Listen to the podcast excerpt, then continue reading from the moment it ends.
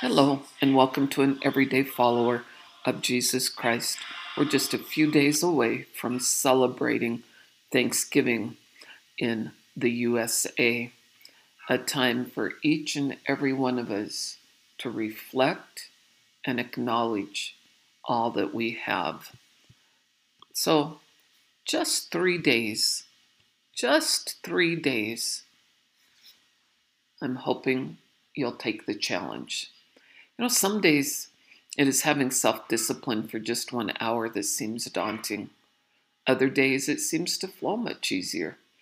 These days I'm learning to be more mindful of what goes into my body and its effect. Perhaps that's the influence of age.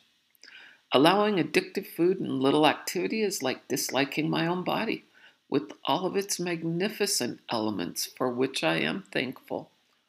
That sounds pretty crazy, eh?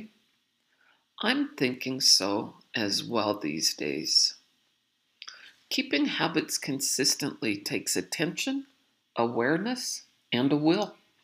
So today, I'm asking you to join me for just the next three days, including today, to fill the digital frequencies. Yep, that is correct. Fill with what fills you with gratitude. We live in a time of incredible criticism, contempt, and comparison. So, for just three days, we can counterbalance those three C's by simply sharing what brings gratitude.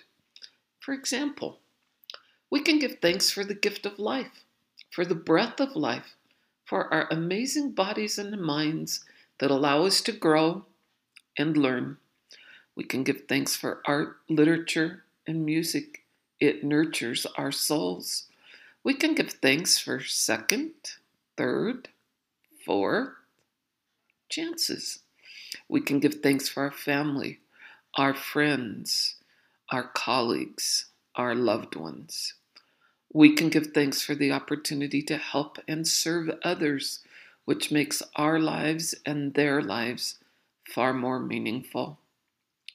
We can even give thanks for our trials. We learn things we wouldn't know otherwise. We can give thanks for the generosity of time given to us by others.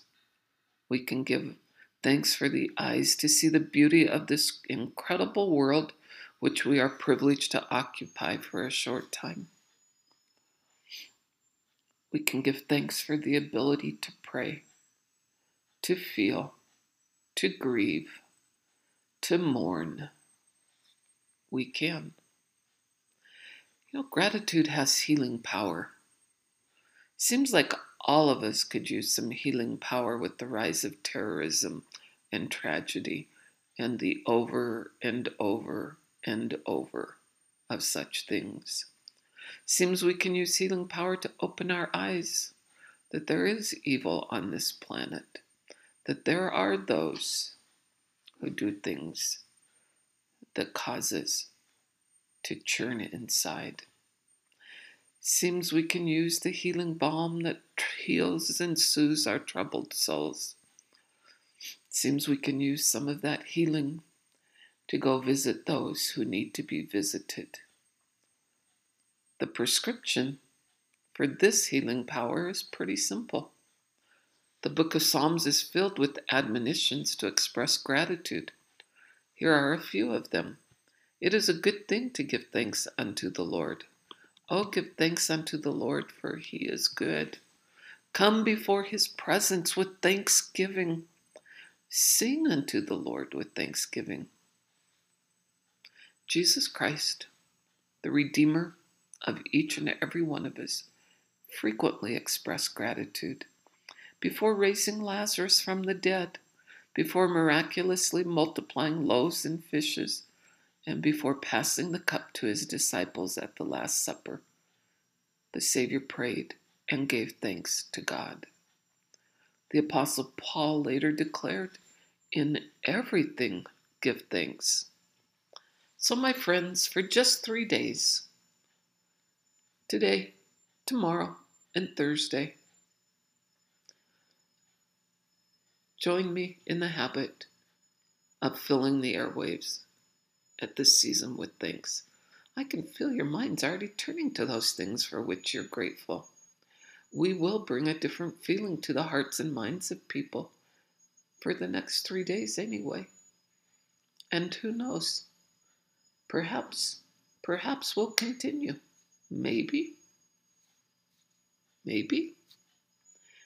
So, as you are sharing the things for which you are grateful, perhaps as the Savior modeled and Paul encouraged, give thanks in everything, everything to the God of heaven and earth who gives to us so generously.